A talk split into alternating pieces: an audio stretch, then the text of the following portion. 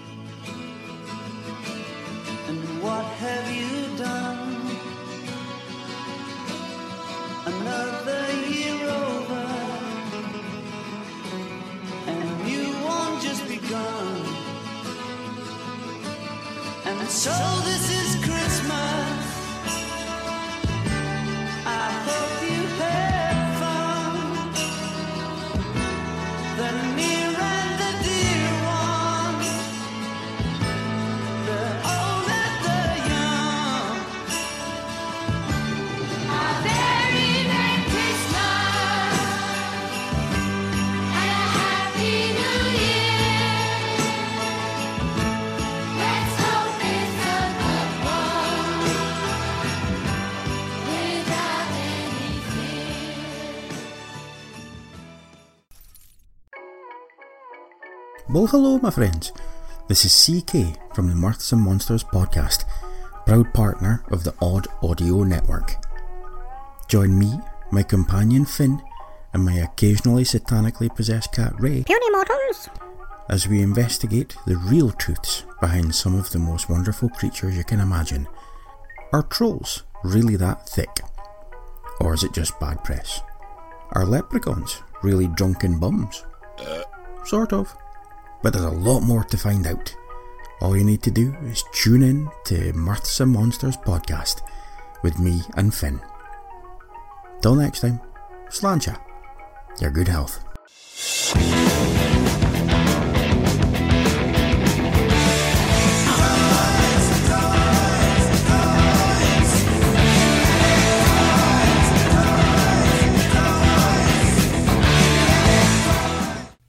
Jingle bells, jingle bells. Welcome to episode 72 of Hillbilly Horror Stories. I'm Jerry and I'm joined by my wife Tracy. Hey guys, Merry Christmas Eve to you guys. Ho, ho, and another ho.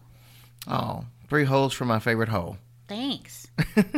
Hey, um, real quick, we just wanted to basically tell all of you guys what a wonderful year you've given us. Oh my And, uh, gosh. Amen. we wanted to say a big Merry Christmas to every one of you. Uh, We, we've been uh, inundated the last couple of days with people writing us some of the nicest stuff you could ever want to see. A lot of personal stuff, a lot of uh, things telling us how we've helped them deal with uh, um, some hardships in their life, and, and nothing means more to us this time of year than hearing how we impact you guys. Yeah, and even though you say that, you don't know how much you all help us through the year. Absolutely. I mean, it's just amazing. But um, we appreciate all you guys reaching out to us, and we're there for anything we can do for you. real quick because we didn't have a ton of uh, of um, iTunes reviews this week, but we did have one, and that was from uh, KC sixteen four three two five six.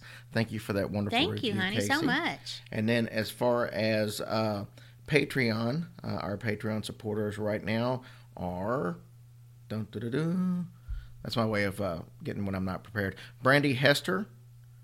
It was uh, our new one, and we've you, had Brandy. Tammy Hicks. Thank you, Thank Tammy. you, honey. Leanne Ashmore. Thank you. Uh, Lisa. I think this is Lisa Nadine.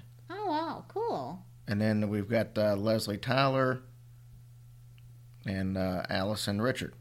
Thank you guys. Thank you, so, guys. so much. We appreciate you more than you'll ever know. Absolutely. Now, we are going to have fun on this episode Woohoo. because we've got, um, you know, this is Hillbilly Horror Stories. Now, last year we went ahead and just tried to make it all jovial and, and lighthearted, and we told the story of Krampus and Old Saint Nick. And uh, I thought, you know what, this year we're going to be Hillbilly Horror Stories. And we're going to tell you some uh, stuff that I think is interesting. So we've got a we've got a nice haunted story for you for the uh, the haunted Toys R Us. Mm. So that'll stick with our regular theme because what's more Christmassy than toys? Well, that's true. It's hard to believe that's been a year already. I tell you what, that's crazy that we Remember- did those stories. Remember, Kristen made the joke about Krampus being the uh, the the uh, what the demon that visits her once oh, a once month. a month. I remember that.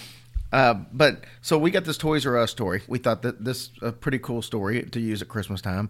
Then I've got um, a story that's about a little boy and his friend that passed on that has to do with Christmas.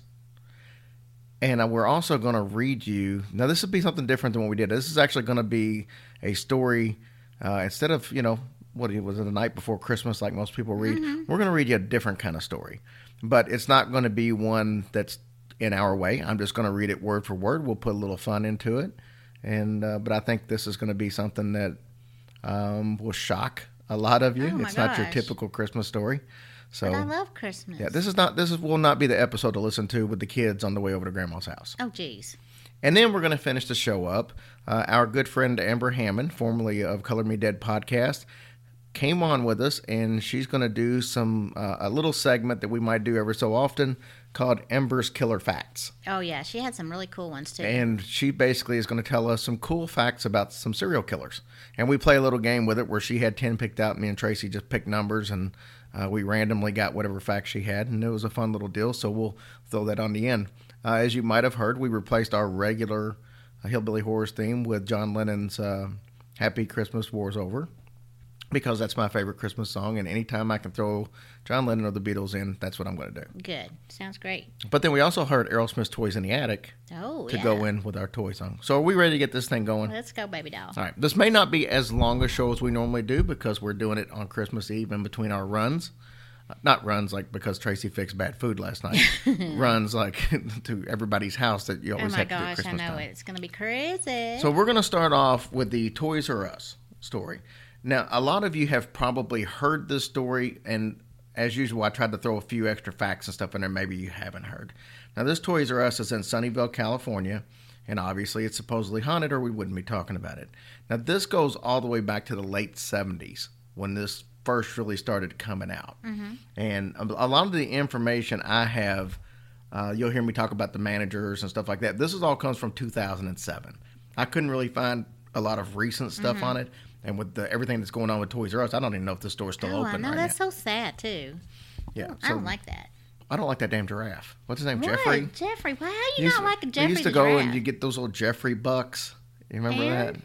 that? Well, it's just stupid. It is not. Giraffes can't spend money. Why you got Jeff- Jeffrey bucks? Because he's being nice and giving And how they choose a how they choose a giraffe as a mascot of a toy store? Who have you ever known that had a toy giraffe? Me.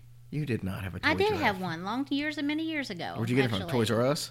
You know, I don't think so, actually. Okay. So get off my nuts about right. it. So let's move ahead. This go like I said, this goes back to the seventies. Now, several TV shows back in the day used to actually have this on. Now, they didn't have, they didn't have all the haunted shows like they got today, Mm-hmm. but um, there was a show called That's Incredible. Do you remember that? Yes, I do remember that. Back in the late seventies, that had Fran Tarkenton on it, and uh, what's her name, Crosby. um, I can't remember, and then I can't remember who the other guy oh was. my but- gosh. See, I remember Frank, but I don't remember, or Fran. It was Fran, Yeah, it's right? Fran Tarkenton. Yeah, I don't remember who else was on there. But that was a cool show back in the day, and it, it involved everything. I mean, it was you know anything that was crazy feats or Mm-hmm. of strength or whatever. But it was actually on that show. Now, most of you know psychic Sylvia Browne. Mm-hmm. She's pretty famous uh, and has been for a long time. But she actually was the first um, psychic or, or anybody of a name that did this. Now, keep in mind this was '78. Yeah, yeah. So this was you know 30 years ago.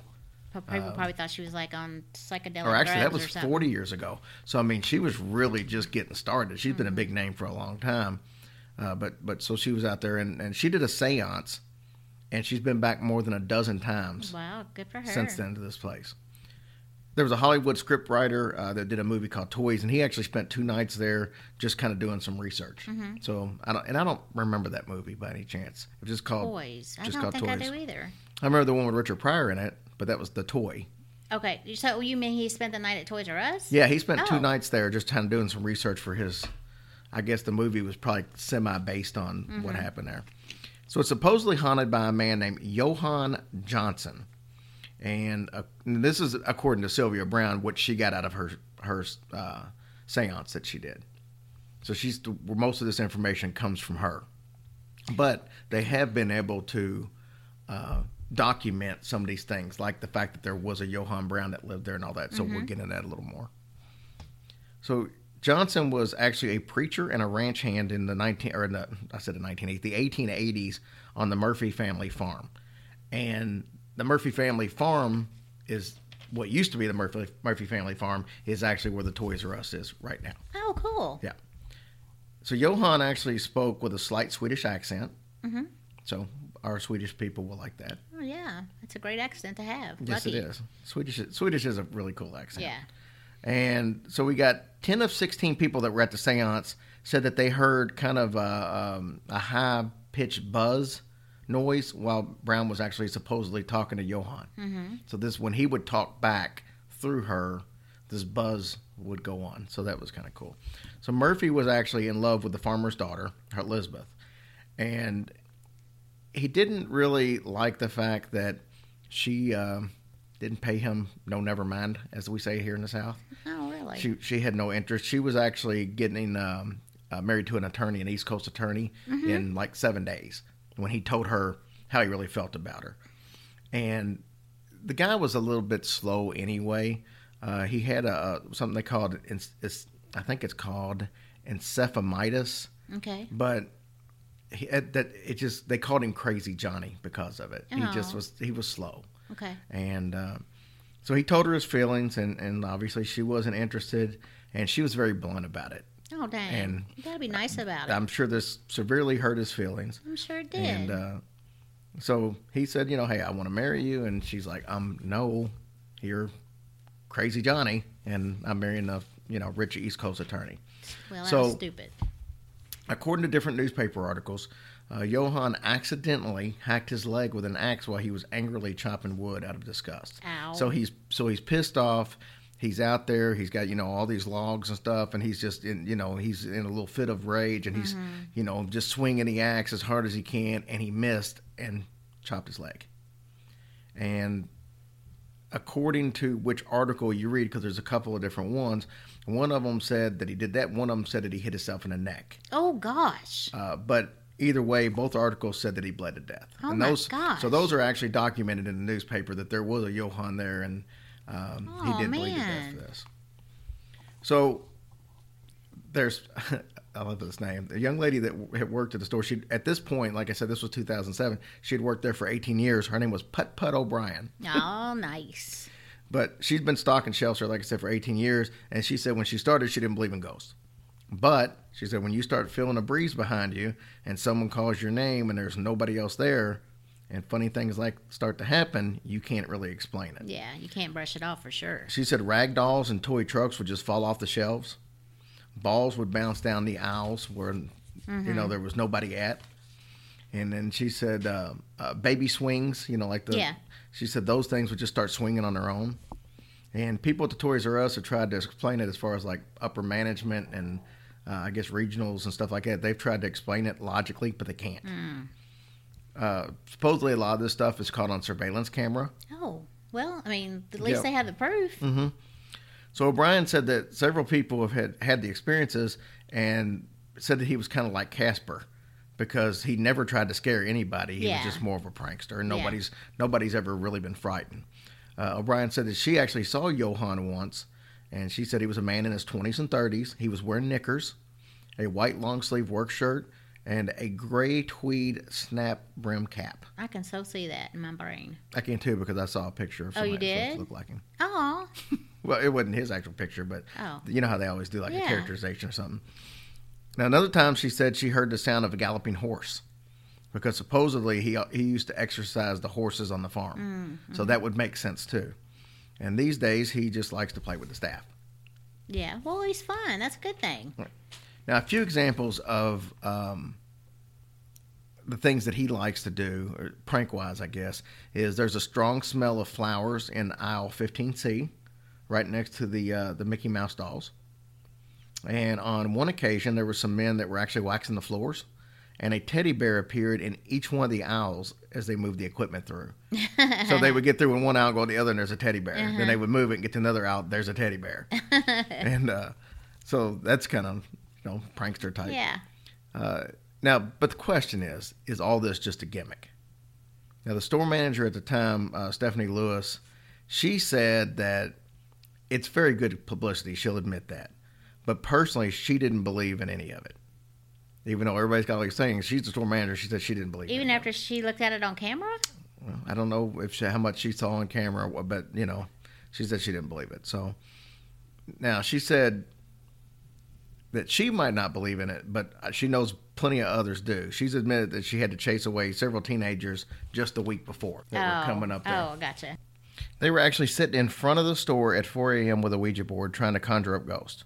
The teenagers were. Yeah. Oh gosh, they're crazy. She said she said at least once a week someone somebody comes there and they ask about it, uh, and she said it's usually teenagers, but and trying to get her to let them spend the night inside the toy store, mm-hmm. which obviously she can't do. So Of course.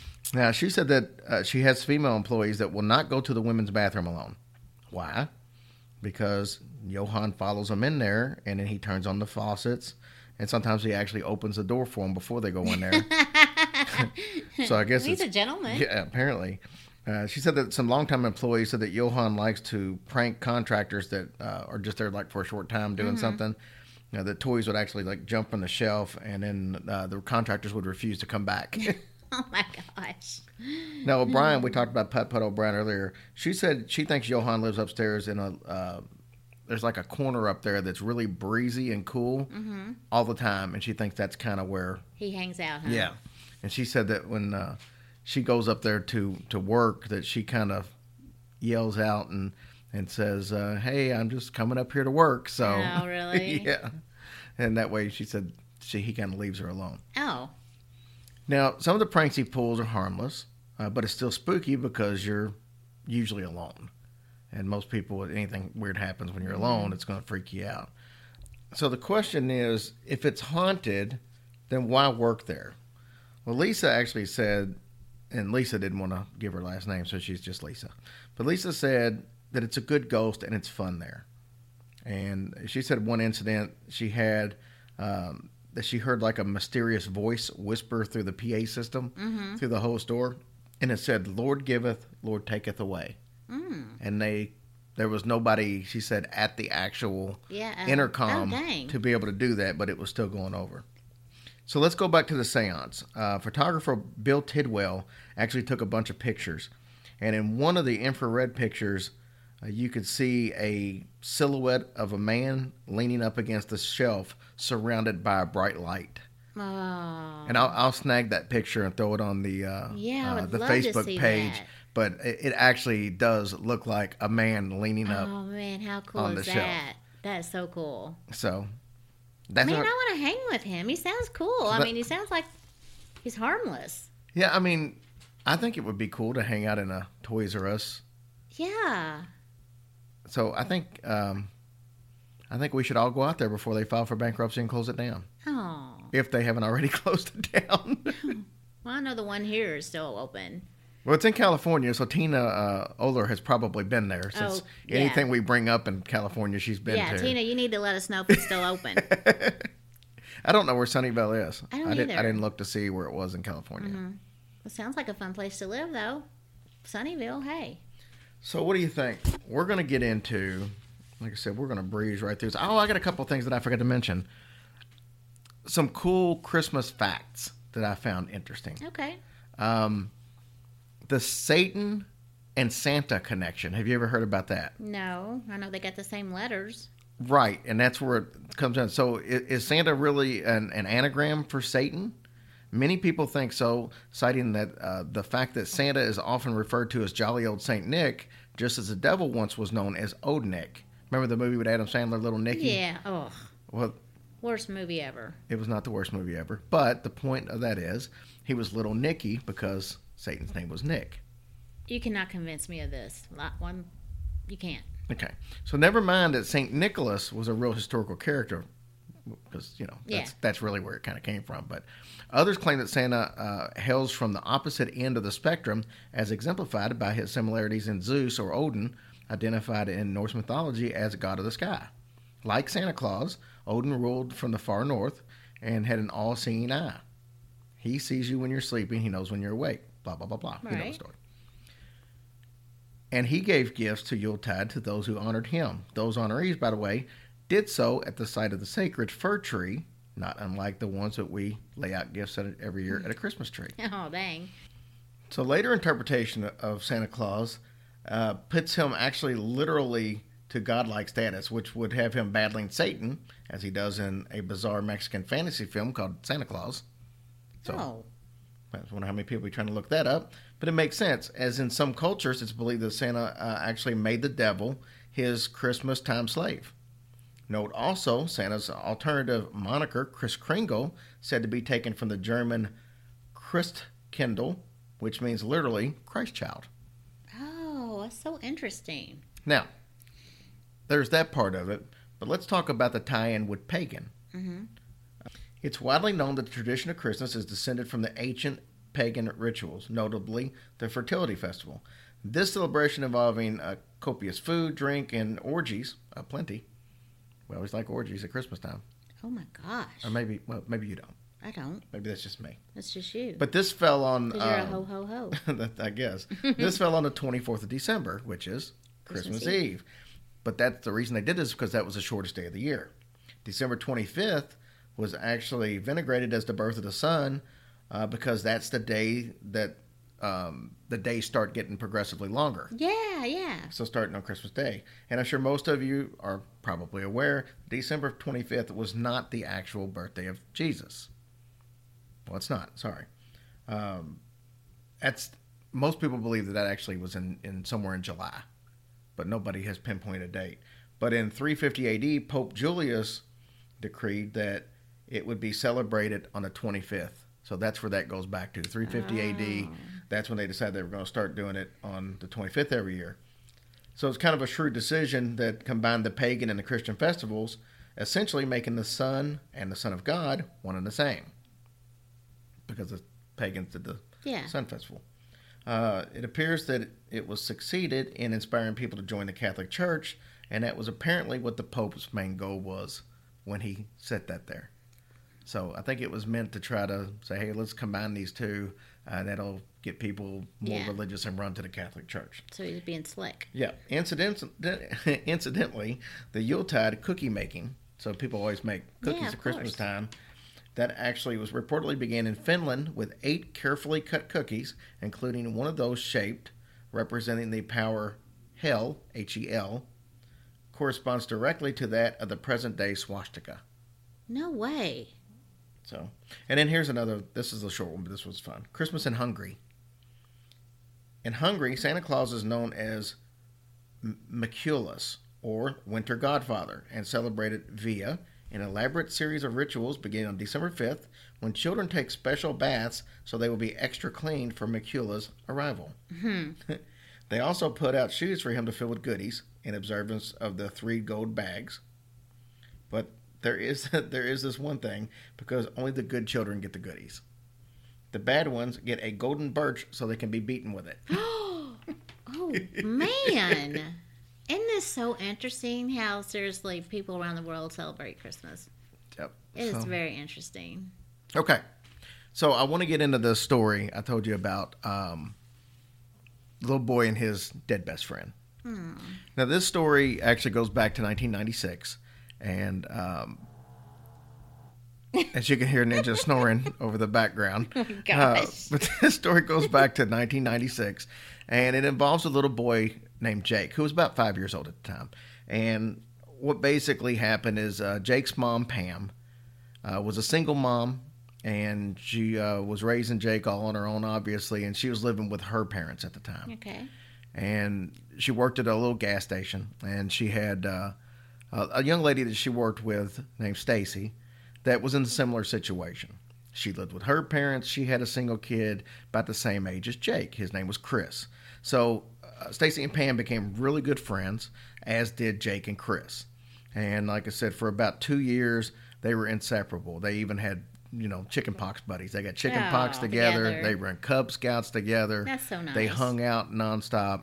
And but about the time uh, Jake had his seventh birthday, which was the last time him and Chris saw each other, his mom had remarried.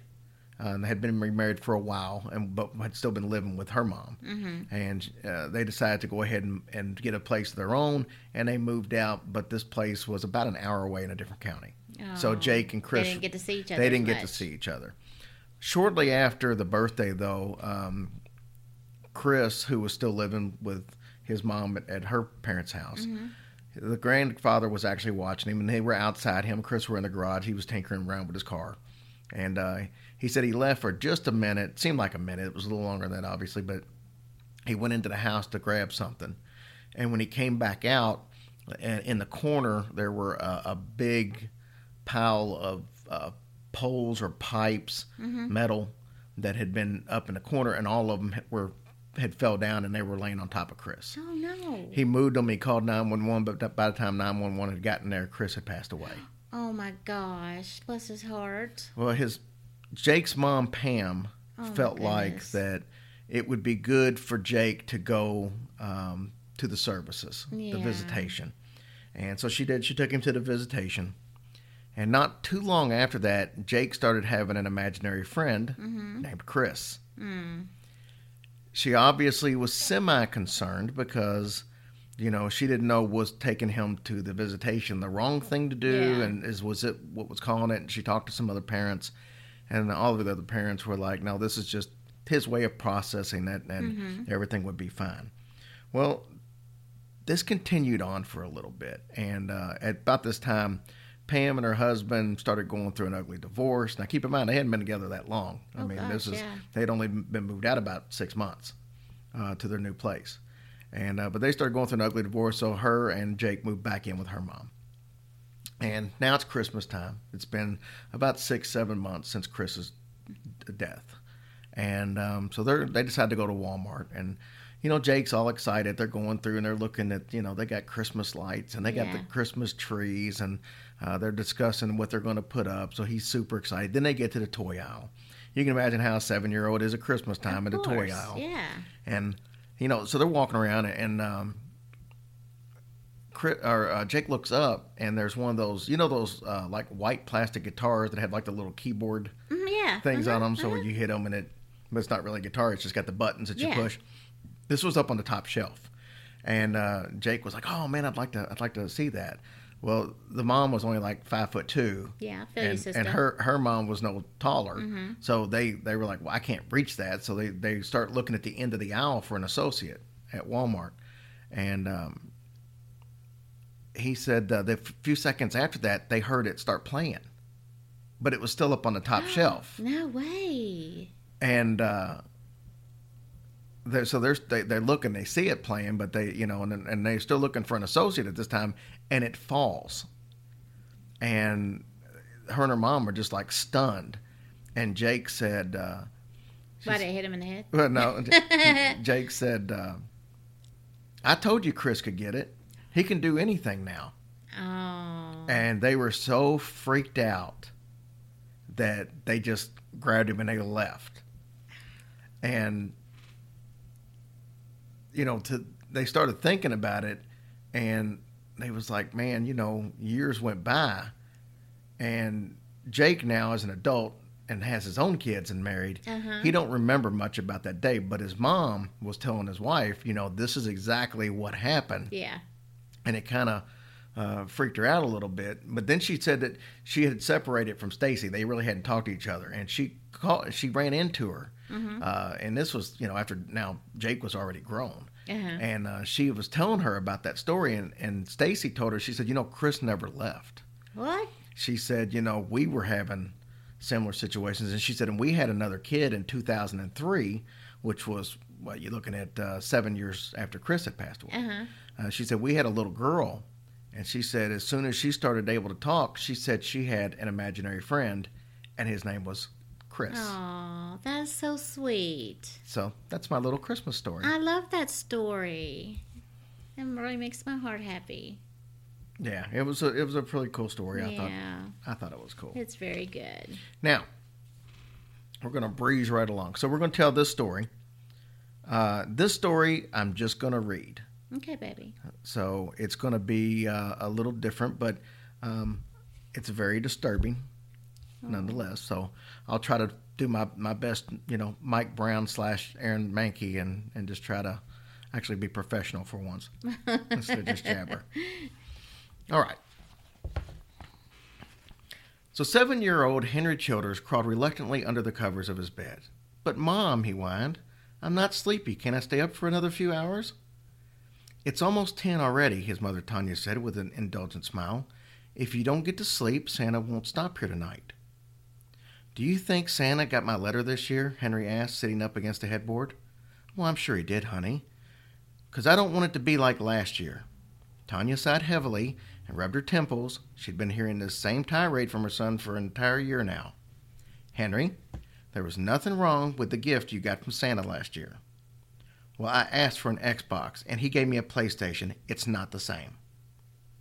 As I've told you a hundred times, maybe Santa was all out of Xboxes, Tanya said, pulling the covers up just under Henry's chin.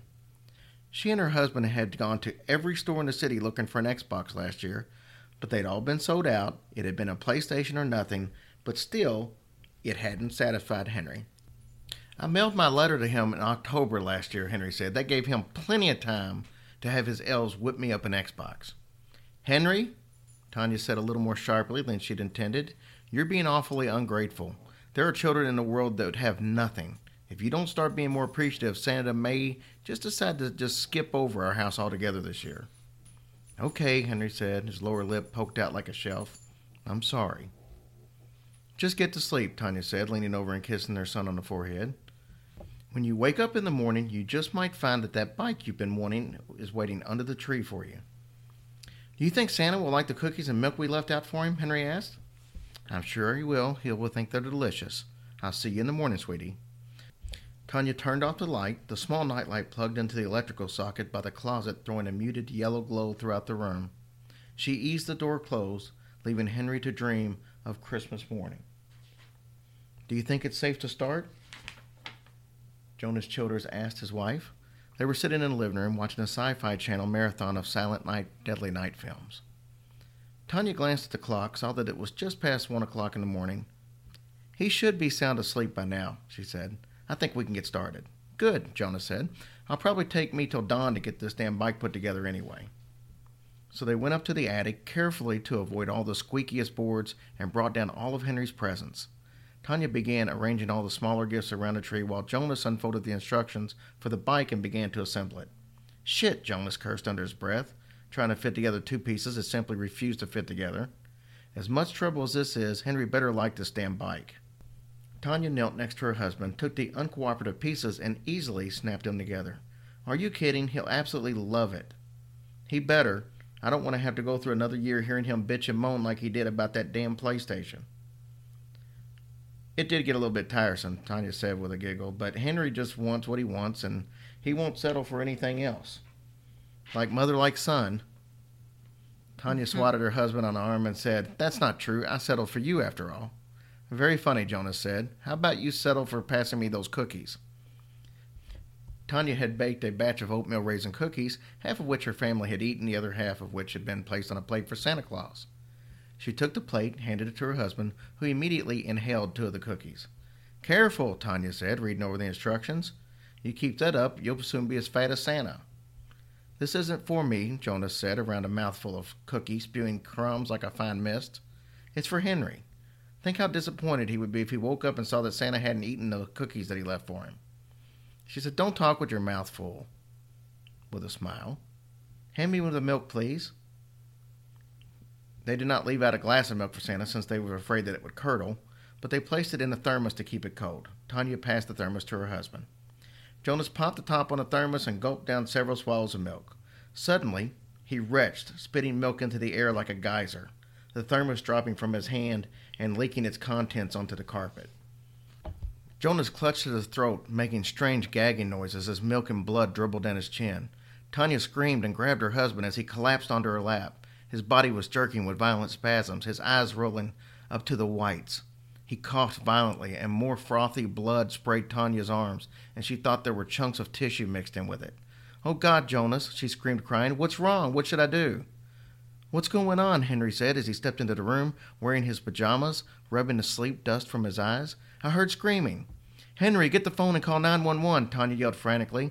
Something's wrong with your father. He needs an ambulance right away. What is it? Henry asked, wide eyed, stepping further into the room. Henry, call 911 now. Henry started to turn toward the phone, but then he spotted the spilled thermos of milk and froze. Did Dad drink the milk? He asked, snatching up the thermos and waving it at his mother. What? Tanya said, feeling her husband's spasms tampering off, afraid to even contemplate what that might mean. Your father needs help. Did Dad drink that milk? Henry said again, his old stubborn self. This milk was for Santa Claus, not Dad. Henry, Tanya screamed, desperate tears of frustration and helplessness streaking down her face. This isn't the time. This milk was for Santa Claus, not for Dad, Henry roared, throwing the thermos across the room. A numbness began to spread throughout Tanya's body, starting to her chest and reaching through to her limbs. Comprehension came slowly, and it made her feel cold inside, cold and empty. What did you do? She croaked, her voice raw and raspy. Henry, what did you do to the milk? I poured Drano in it, he said matter of factly, as if stating that he had just brushed his teeth. Tanya was on her feet in an instant, the still form of her husband stretched out on the floor. She grabbed Henry by the shoulders and shook him, shook him hard. Why would you do such a thing? She shouted into his face. Why in the name of God would you do such a thing? I wanted an Xbox, Henry shouted back, wrenching out of his mother's grasp. Not a PlayStation, an Xbox. And Santa knew that. He knew that, and he gave me the wrong thing anyway. I wanted to teach him a lesson, make him pay for giving me the wrong gift last year. Oh, dude. Yeah, what a prick. Tanya stumbled back, hands in her mouth, and watched as her son turned and ran into the room. Slamming the door behind him, she snatched up the phone and quickly dialed 911 while Santa chopped up a topless teenager on the television behind her. The end. Santa chopped up a topless teenager. Yeah, they were watching uh, Silent Night, Deadly Night marathon, remember? Oh my gosh. What a brat. I cannot, you know, uh, okay. That's a terrible story. And I actually seen a video, something sort of like this on Facebook the other day. And it's so much like it, only the kid wanted an Xbox or something like that. Well, his brother, their parents got his brother one. Well, the brother didn't even ask for one. And he was like, oh my gosh, I can't believe y'all got me this. I didn't even ask you for this. And he got something random. I don't even know what it was. This kid got so mad, he literally threw a fit. Like he was like a teenager, though, upper teenager. Threw a fit, grabbed the Christmas tree, drug it outside in the yard, and put gasoline all over it and caught it on fire. Okay, just because he didn't get what he wanted and his brother got what he wanted. Well, at this point, they weren't going to need the tree much longer anyway, though. Well, I understand that, but I'm telling you, this kid, it was so ridiculous. So his dad ended up chasing him around the yard and telling him he's crazy, and this kid's like screaming at his parents, like, I can't believe y'all didn't, blah, blah, blah, blah. And his mom's like, come in here. She's out there trying to put the tree out with the fire extinguisher. It was just a whole thing. And so finally, his mom said, Come in here, come in here. She had a damn Xbox for him the whole time. Huh. She just hadn't given it to him yet. But this was like an 18 or 19 year old kid. What a jerk. I mean, are you serious? I mean, this was like a real thing. And then she still gave it to him. yeah, of course she did. Because then as soon as she, as soon as he saw that he had one, oh mom, and started hugging her. Enabler. Enabler. I mean, seriously, it was. I mean, his brother was like, "Oh my god, are you kidding me? Why are you doing this?" I didn't get any good gifts like that as a kid, anyway. well, I mean, I did not. Every either. damn gift I got as a kid could be turned around and used against me, like those little paddleball games. you know, you got the paddleball game, and then when the, uh, you know, that it's got the little rubber ball on it and the Oh, rubber yes. band. Oh, yeah, yeah. And then once the ball broke off of it, they would use it to beat your ass with. Yep, Or yep. I would get uh, like a um, a racetrack, either Mm-hmm. a train track or a car race track, and then they would beat me with those pieces of track. Oh my goodness. You can't you can't do that today. Well, you're not going to beat a kid with a damn three hundred dollar PS4. I mean, what do you? Of course not. Oh my gosh, it was the craziest thing. I was just like, so I guess the moral of the story is people just be grateful for what you get. Love one another. The family's the most important thing. And I'm when, if you're that hateful and mean to try to kill Santa Claus, hmm, you've already got the devil in you, that's for sure. That's a terrible story. So anyway, I think it's been a fun, enlightening Christmas episode thus it far, It has, yeah, yep, it has been. and I can't think of any better way to end it than talking about serial serial killer facts. Okay. So let's do that. All right, well, let's hear some facts about stupid people. Yeah, Amber. Um, like I said, most of you know her. She's from Color Me Dead, and she decided to step back a couple weeks ago, and uh, she's working on a new show with her husband, and she talks a little bit about that. But uh, I thought it would be fun to have her on because she's got some downtime now, and Yeah, You know- she's a pretty cool chick too. Love be somebody fun to hang out with for sure. Except she lives in Utah, and it's I know, really that's far a little away. far she actually lives uh, really close to Skinwalker Ranch, so she's got all kinds of stories, and you probably have no clue what I'm talking about, do you? Skinwalker Ranch is actually everybody out here will know about Skinwalker Oh. Ranch. It's actually a really famous story. A lot of bizarre stuff from like Oh, okay. Mm-hmm. UFO to Sasquatch, everything all happening right there, and it's in Utah. So Okay. um, Very very, cool. So let's take a listen to Amber. All right, we are joined on the phone by our special guest for the evening. Uh, we kind of teased it a little bit last week and told you that uh, we had a another podcaster that was going to join us for a segment this week and maybe uh, an ongoing deal where we might do this a couple more times over the next couple of months. But I wanted to welcome to the the phone. I guess I should say to the show rather than the phone, shouldn't I? Yeah. Yeah. Well, welcome to the show, Miss Amber Hammond, who is the former host of the Color Me Dead podcast. Amber, welcome to the show. Welcome. Hi. Hi. Hi, everybody. You sound super excited. How is everybody doing? We are fantastic. I'm good. I'm always excited. That's just me. Good for you. That's a lie. I'm just excited to talk to you guys. Do I have to warn you ahead of time that we have a family friendly show? And it doesn't Uh-huh. matter. You can do what you want. yeah. Yeah. If you if you I've never listened to one episode ever in my life. Insert all sarcasm. well, and if you listen to a couple of shows back when the Brohio guys were on, I think it's obvious that it really doesn't matter what gets said during these interviews. Well, you see, I listened to that one, so I will be sure to don my halo and be a good person. So I, I would going to jump into what we're going to do. We've got a very cool segment set up that, that you've got uh, all laid out for us, and we talked a little bit about it earlier. But before we get into what we're going to do for our show, I thought we would just basically talk a few minutes about you and what's going on with you. Uh, most people who listen to the show know that you've stepped away from Color Me Dead for some personal reasons, and I thought I'd give you a couple seconds just tell everybody what was going on in your life. Oh well, geez. Okay. Um, long story short is it's hard to it's hard to podcast and work around three separate schedules. Um, Angel, Nikki, and I we are all also mothers, and so we we always try to do it at a time that worked best. But unfortunately, um, my kids always not that they got pushed aside, but podcasting is a full time thing. And they were tired of me always researching or being on my phone or having to do certain things and being told, hold on just a minute, you know, I got something to do. And finally, my oldest, who is six, looked at me and he said a few things and he basically told me that I was done. And I agreed with him. so I was, yeah. I mean, when a six year old tells you some stuff and hits you right in the heart hole, he told me that he wanted. He wanted to ask Santa if he could be a podcast, so I would want to spend more time with him. Oh. So- Yeah, kids have a way of like ripping your heart out and stepping on it. So that's when I was like, okay, I'm done. So I was trying to figure out a way how can I still podcast and do this full time because I love I love podcasting. I didn't know that I would love it as much until I got into it and I love the whole process of it. And I research anyways it's a form of therapy for me. So it was a way to also utilize what I do. And I was trying to think, and the only way that I could do it is if I sat down and if I gave myself a few months, do a whole bunch of research, do a whole bunch of recording, have a whole bunch of editing done. That way there's a nice nest egg, if that makes sense. Uh huh. So in case if something happens, you don't have to worry about meeting up with schedules. You you have a fallback. And, and also if I could record at night after all my kids went to bed. Well, unfortunately, at night, that's when Angel's family is all home and she can spend time with them.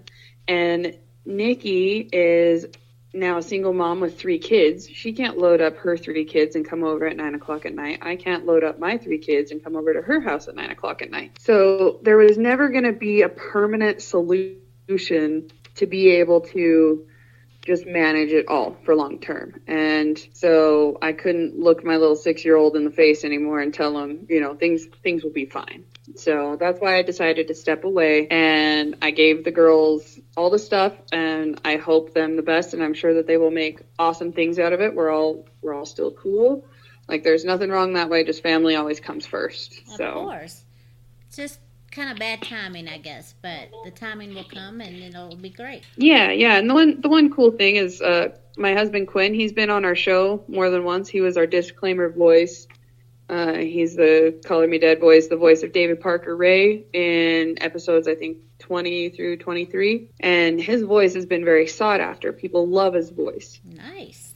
and we've always kind of played around with doing our own podcast and color me dead just took up so much time that that wasn't a thing so now that i don't have to worry about that we're kind of we're going to move forward and we're going to have our own podcast and it's going to it's going to branch away from color me dead um, i'm changing completely how i want us to talk about things and we'll talk about all all those subjects that you can't bring up around random strangers well you can but you're going to get weird looks so That's the best kind, though. Right. Usually that's my go-to because I'm not a very around crowds. I'm a very shy person, and so usually if people talk to me a whole bunch, I spout off random facts about a serial killer because either they're going to love me or they're going to leave me alone, and I'm okay with either. So Well, well, that's going to be a good segue into what we're going to be doing here tonight, because we have a, a little segment called Amber's Killer Facts, and what we're going to do is you have prepared a list of one to ten of Yep. random facts about serial killers, and me and Tracy are going to take turns picking numbers. And uh, if we don't get through all of them this time, we'll do this again, which is the intention. And uh, we're just going to have some fun with it. So, are you ready for this, Tracy? perfect. Woohoo, I'm ready. I will let Tracy. And first of all, before we get into this, I had no idea that was Quinn on the be- at the beginning of your shows doing the disclaimer. Yeah. Yep. That's my husband. He does have an awesome voice. I yeah, I had no clue. I just thought that was something y'all had professionally done.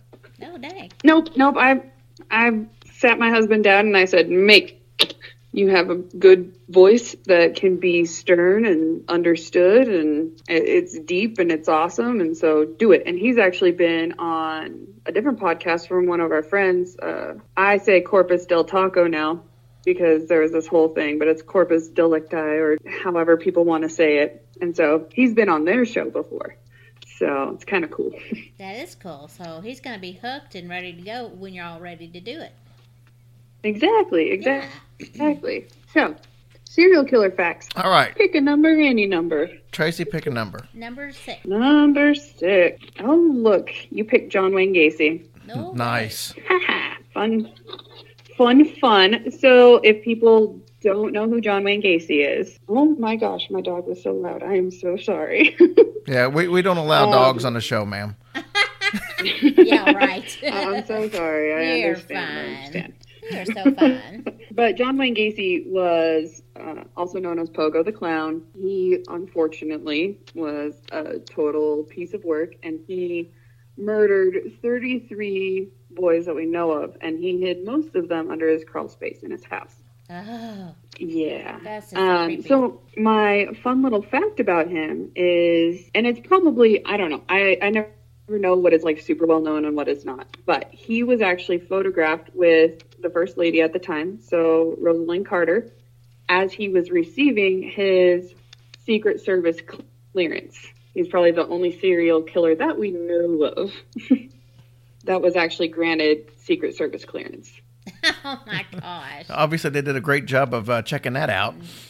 Mm-hmm. And it that was just because he was such a prominent member and he was uh, very much a Democratic Party activist and he was always doing things within his community and that's how he he got his his clearance. So I've always found that weird because that's what everybody says. Obviously, back in the day, they didn't do their research very well. You know, it's funny. I have a little John Wayne Gacy uh, story that I actually I was researching for this particular show, uh, trying to find some scary Christmas stories. And one of the stories I ran across Uh-huh. was actually um, a, a little girl said that when she was well, she wasn't a little girl at the time, or, or when she told the story, but when she was a little girl, she can remember her dad having a conversation. It was Christmas time, and all the relatives were over. And she walked into the room, and they just quit talking. And he, she said he seemed like he was visibly visibly disturbed. And years later, she found out that what he talked about every year, this got brought up, is that when he was younger, uh, him and a friend decided to go to a gay bar. And when, when they were at this gay bar, uh, this guy approached them, was talking about he had some work uh, that he needed done for his house, and he invited uh, him and his buddy over. Uh, and and he decided, you know, I just got a funny feeling about this guy. I'm not going to do it. But his buddy did go over there to work on his house, and he was one of the guys that they found in his crawl space. Oh wow. So That's crazy. See, man, you just do not know people. I mean, somebody You really can- don't. Yeah, I mean, somebody that can just be in the public eye like that, and I mean, just you just don't know what goes on behind closed doors, and that is really scary. Yep. That's why you just side eye everybody. Yeah, They just play it safe yeah. and don't trust anybody. Okay, I got one. um, a couple. Uh, oh, hold on, I'm not done. oh, well, you told Just me. kidding. were- I'm so, I'm so sorry. I was also just going to say, um, I don't know how many people knew that he was also a mortician's assistant, which is how he knew how to handle bodies and how he was able to hide them under his crawl space for so long without his wife or his children finding out. Oh yeah, I had no clue about yeah, that. Yeah, me either. Wow. Do, do you have some? Do you have some more, or can I go on with our show? Um, you can you can lead your show now. I deeply apologize. no, that was that was really interesting because I guess if so, he was worked with a mortician. That I mean, he had to hide the smell somehow. So Yeah, he probably guess- probably used the Mm-hmm. the lime or the lye and the, all the other stuff that they tend to use. yeah, wow, that's interesting. Okay, sorry. yeah. ahead. Are you done now? Okay. Because I have a question. Um, am I done? Yeah. go ahead. Question. I'm sorry. Go ahead. Well, okay, it's not really a question. I just have a, a number. Number two. Number two. Oh, you picked my favorite one. Okay, so we're going to talk about Richard Chase now, Dick Chase. who is also Dick Chase. Dick Trenton Chase. Um, he was another serial killer. And unfortunately, the reason why I love this case so much is because it's also extremely tragic. He was, um, uh, he had schizophrenia, very, very severe. And even as a teenager, he knew something was wrong. And he went to different doctors numerous times saying, There's something wrong with me. Please help me. Please help me. And they would help him for a time, but this was also in the 70s. And so they didn't really have a full grasp on schizophrenia like they do now. And so they would hospitalize him, medicate him for a little while, and then let him be released. Unfortunately, his mom's way and his parents' way of handling that was let's just take him and put him in his own apartment completely isolated, which is the worst thing that you can do. oh my gosh, that's horrible. And yeah, um, he he was also known as the Vampire Sacramento. He drank victims' blood. He was actually shooting himself up with rabbit's blood throughout different times when he was trying to get help because he felt that his heart was going to turn into powder and he was losing blood and all this um, different things that way. But as far as his fun fact is he used to actually blend up body parts and mix it with Coca-Cola to make a kind of weird milkshake out of it. yeah, definitely not two things I would ever put together, but you know, who am I to judge? I'm gonna Earl. That's Well, Just if, kidding. That's what I do the best. well if um if one of his victims' name was Hope, he could be making Hope floats. okay. That was a stretch. oh, oh, you. he also thought that the way that he could absorb vitamin C better was to put orange peels on his head. So he would randomly peel an orange and then just put them on his head and walk around for a while. Well, I'll be dang. That's Yep. crazy. That's one. That's one fact that I didn't know about him. Matter of fact, I think I actually posted that this week on the on the uh, Facebook page as one of the little twisted thoughts. oh my gosh. Well, see, look at you go. You don't even need me. It was luck. I stopped. I fell into it. We do need you because I'm telling you, I have not heard of any of this stuff. This is so interesting. But then again, she's not heard of any of the stuff we do on our show. So, all right, your Well, turn. maybe she just pretends that way to make you feel better. Yeah. That's probably what it is. Dang, Amber found it out. Your turn to pick a number, princess. okay. Oh, is there more? Oh yeah. Go. Is there more? Nope. Oh dang. No, I mean there could be more, but I would just give you a full episode on it, and so uh, no, you, you can pick another number. Pick a number, babe. Four. four. Okay, so number four is Danny Rolling, who is also known as the game Gainesville Ripper, and he was obviously another serial killer who murdered five students in Gainesville, Florida.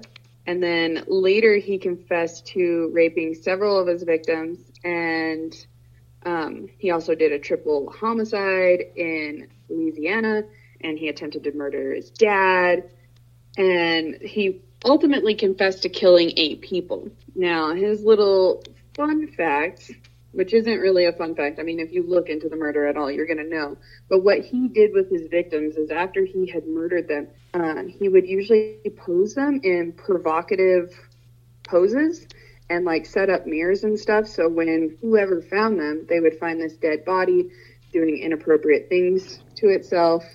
And one time he actually decapitated one of the women and set her head up above to where it was looking down on her body, doing inappropriate things. Oh He's oh a real, gosh. a real piece of work. What a sicko. Yeah, Yeah, yeah. He also has, sadly, he has a very beautiful singing voice. I've actually heard one of his tapes before of him singing. And if you never knew him and you just heard his stuff, like you'd be like, oh, he sounds really good. I really like him. And then you find out who it is, and it's just bone chilling because you're like, oh my gosh, this person is terrible. Oh, man. Oh, what is wrong yeah, with people? it goes back into that whole thing of you can't, yeah, you can't trust anybody. Oh, my God. Just when you think you're safe, you're not. Damn. I wonder how many people's chairs would turn around on the voice if he was on there. Um, probably all four. He has a great voice. oh, my goodness. That'd, that'd be the interview I'd like to see afterwards. They're just talking Right? about where, where he grew up. He had a rough childhood, tried to kill his dad. Uh, so, no big deal. yeah. Um, he was actually he was put to death in 2006 by a lethal injection, thankfully. So Yeah, Good. good. that makes good me for him. happy. Yep, he has a big waste of space. We don't need him around. No, we do not. All right. Um, we're, we'll do one more and we'll finish up on this one. Um, Perfect. 11. she, you laugh. Eleven. That She's- was not one through ten, but you're lucky that I have an eleven. Oh, my gosh. let's do uh, let's do number eight. Oh, you cut out. Number what? Eight. Number eight. Oh, okay. So this is actually a case that I'm um, I will be featuring, and it's about the Snowtown murders. And the Snowtown murders were in South Australia. And what's funny is back when I was with Color Me Dead, I had said that I've always wanted to cover this story, but what you can find on the internet versus what you can find through other sources are two completely different things. And there was this book that I really, really wanted, but it was like $50 or something. And so I was like, ugh, it will be a minute and one of my good friends her name's sonia she she actually had the book and she sent it to me so i've been reading through that and it's fascinating but my fun fact about the snowtown murder in south australia is there were four people that committed the crimes and there were, were at least six bodies found but none of them they were all found in the town of snowtown but none of none of the people involved were ever from snowtown it was like a body dump site, which is usually pretty rare because usually where somebody is found, they're usually from there or somebody's from there. And in this case, nobody was from there. So unfortunately, Snowtown just kind of got on. And one of the old, there was this old lady that had a shop there, and she had a dark, twisted sense of humor. And I wish, I wish that she was still doing stuff. She actually made uh, almost like ceramic um, I don't know, ceramic things, sculptures, whatever.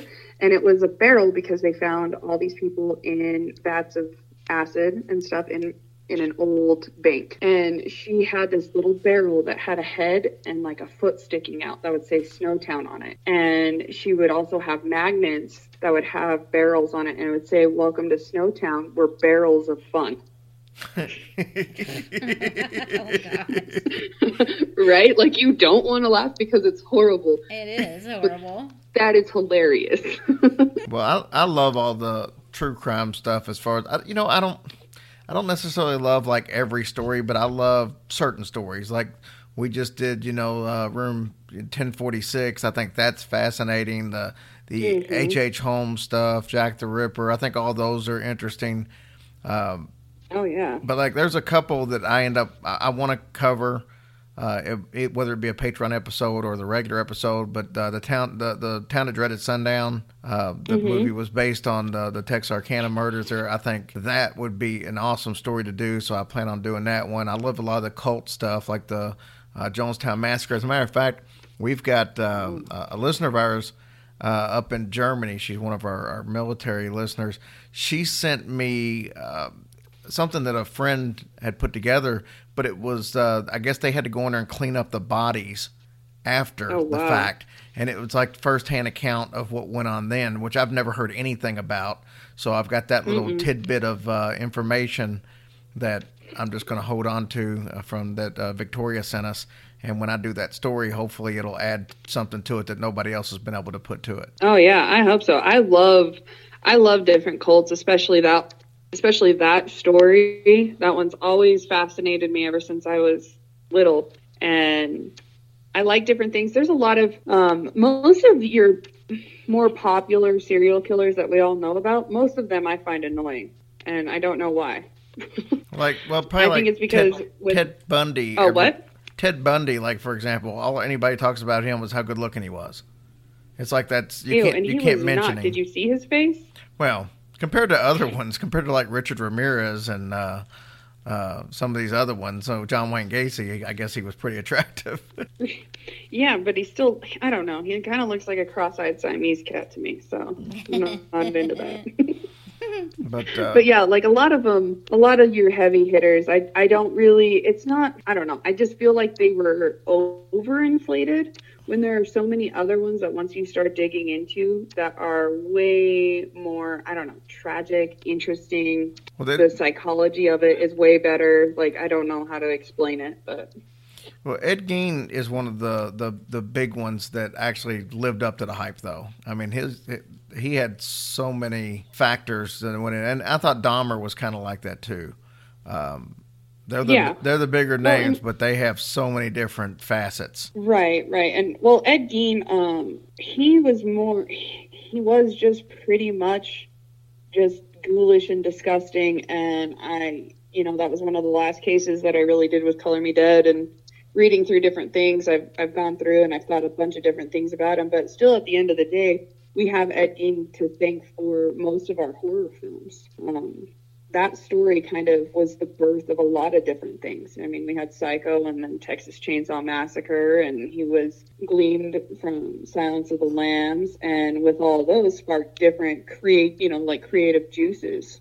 And so, would our horror history be what it is today without him? I don't think so. So I think that's why he's most well known, and it was also very shocking for its time. It's one thing to kill somebody, but it's another thing to decorate your house with them after they're dead.